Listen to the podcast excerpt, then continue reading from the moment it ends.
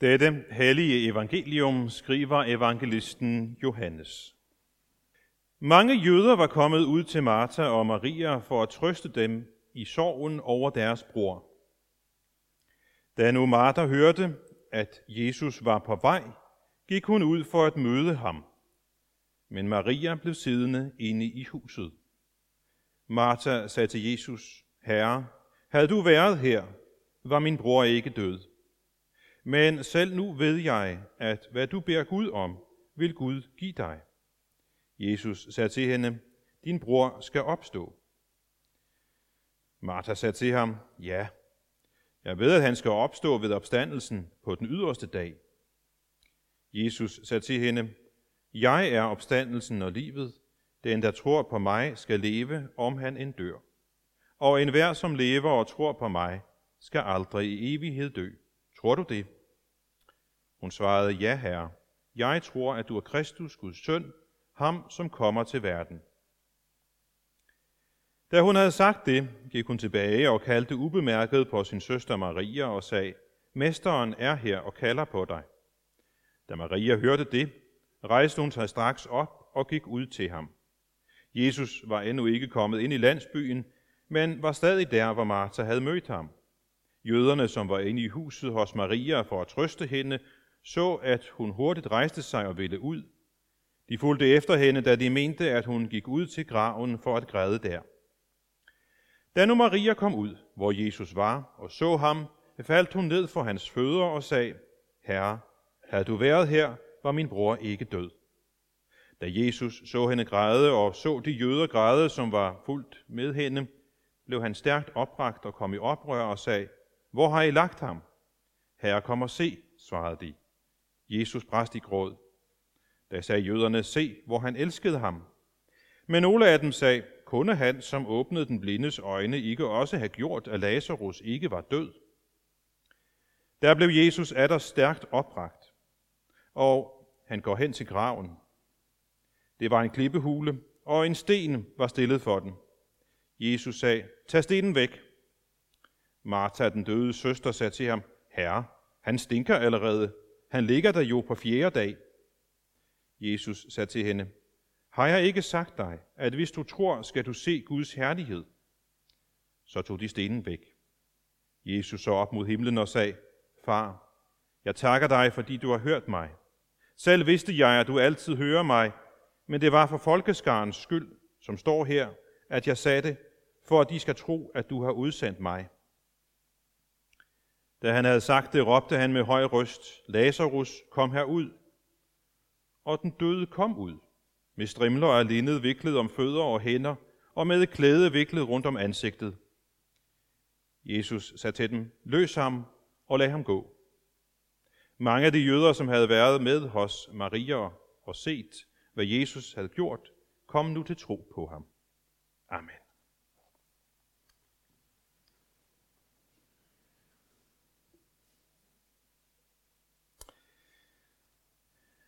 I dag har vi øhm, lyttet til en stærk og overvældende beretning.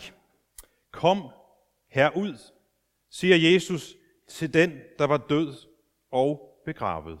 Og den, der var død og begravet, bliver levende igen, går ud af graven, som også vi kan se i det her billede, hvor fødderne er på vej ud af graven.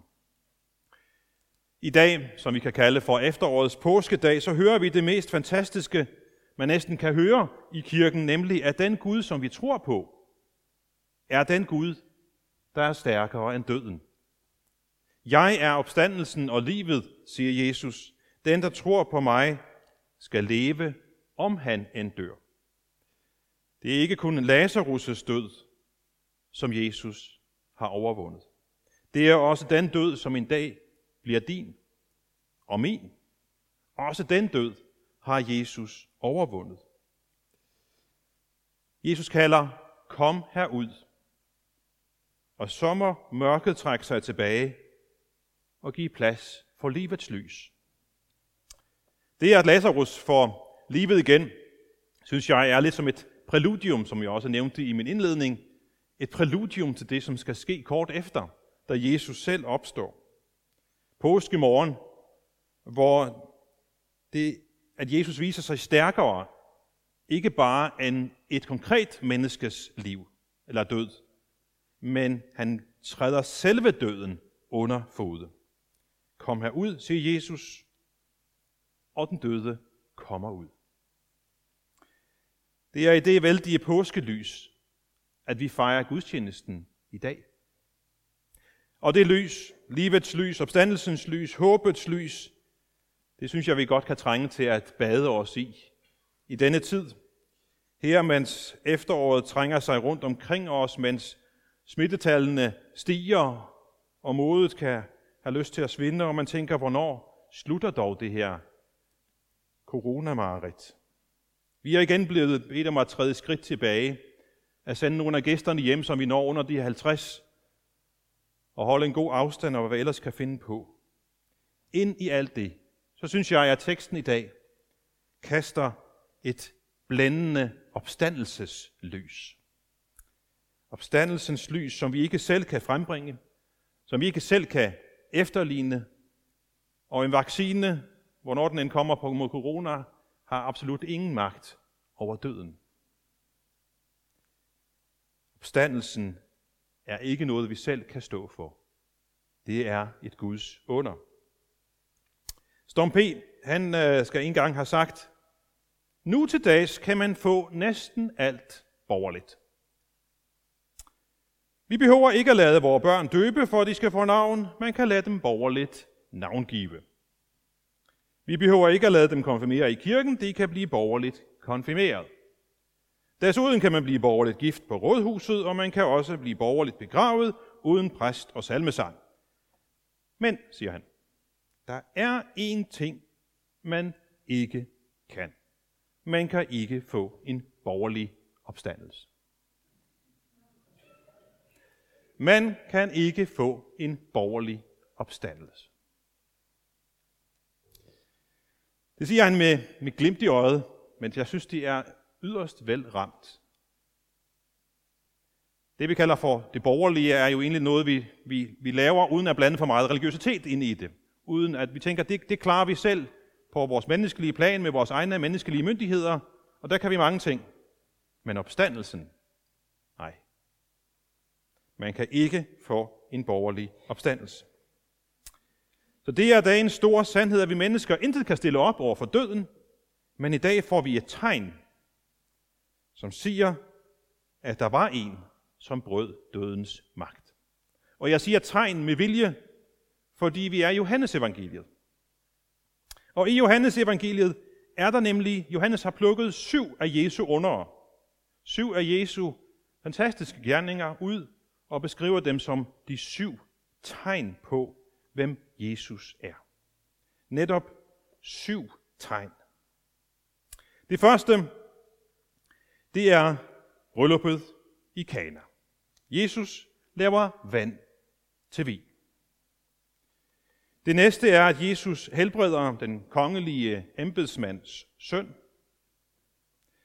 Så kommer han til Bethesda Dam og får den mand, der har ligget 38 år lam der, til at gå afsted. Efter det er der bespisning af de 5.000.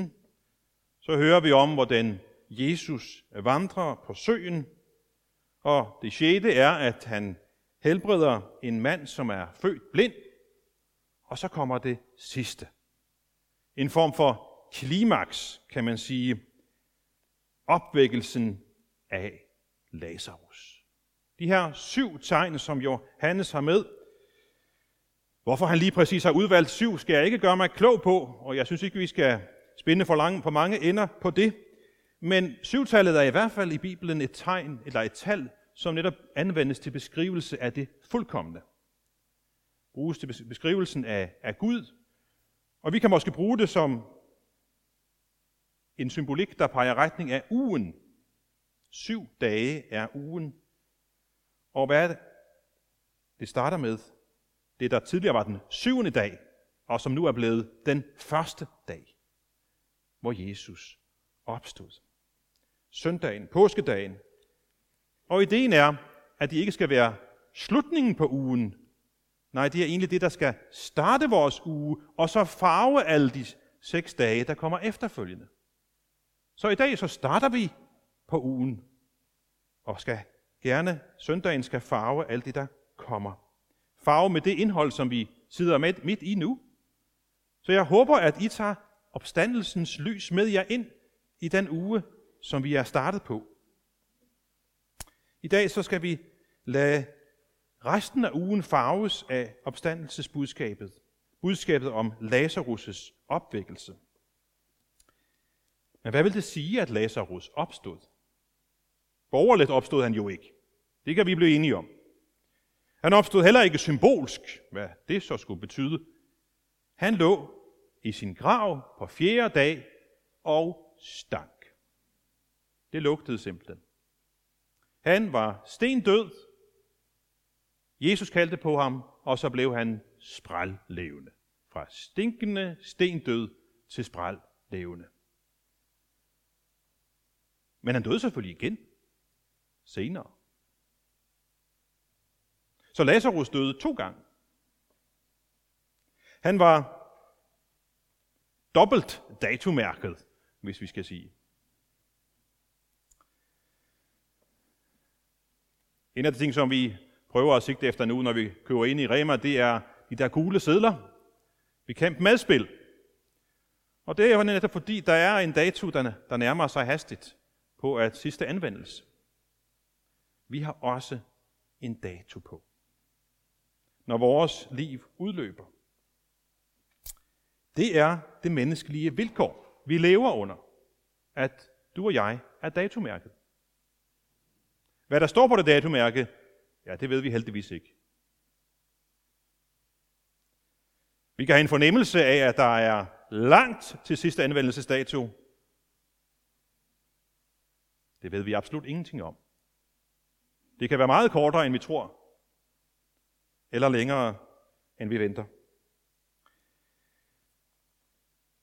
I den her beretning, som vi har hørt i dag, så møder vi den lille familie. De tre mennesker. To af dem hørte vi om sidste søndag. Martha og Maria.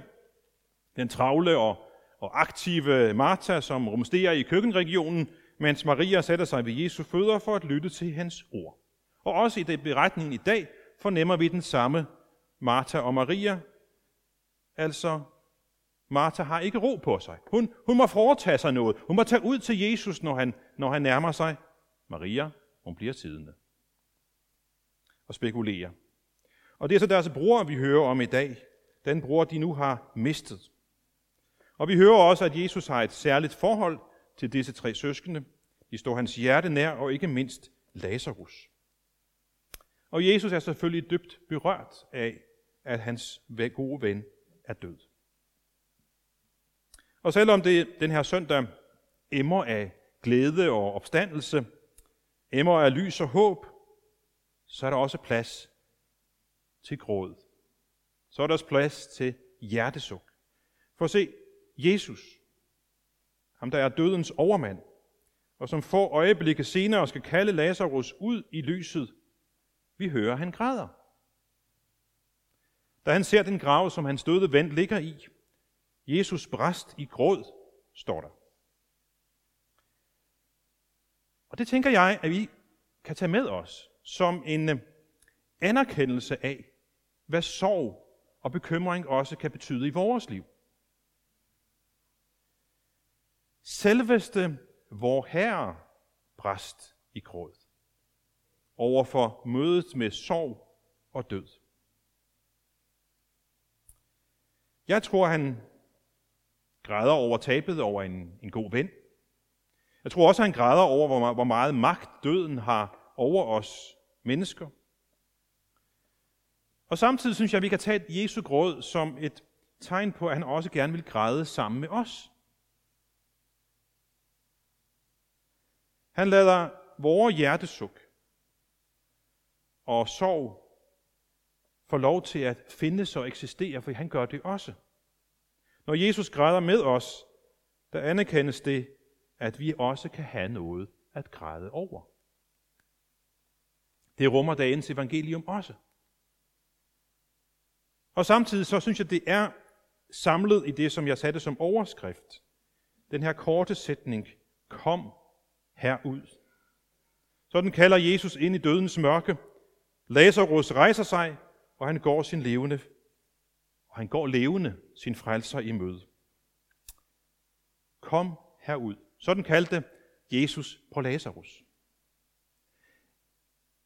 Men jeg synes også, de ord lyder til os i dag, som er i live.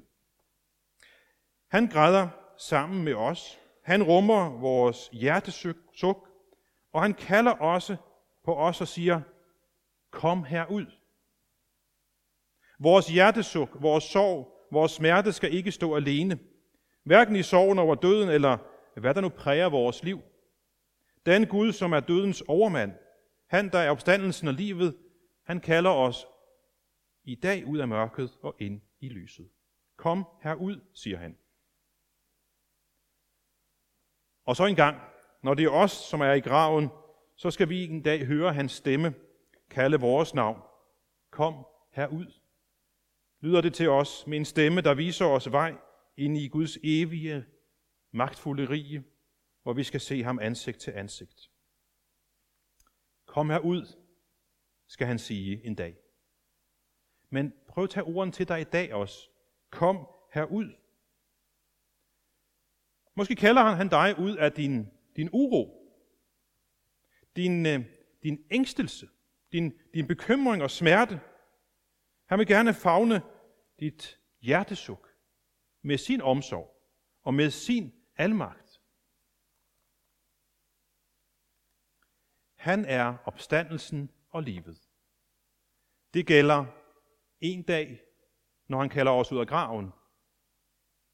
Men det gælder også i dag, da han kalder os ud af den sorg, eller den smerte, eller hvad det er, der er i vores liv. Han puster nye kræfter i os. Som vi hørte fra den første læsning, så, så rensager han os, så kender han os. Han ved, om vi sidder eller står. Mørket og ikke mørke for ham. For ham er nattens lys som dagen. Mørket er som lyset. Sådan så hørte vi fra salmisten.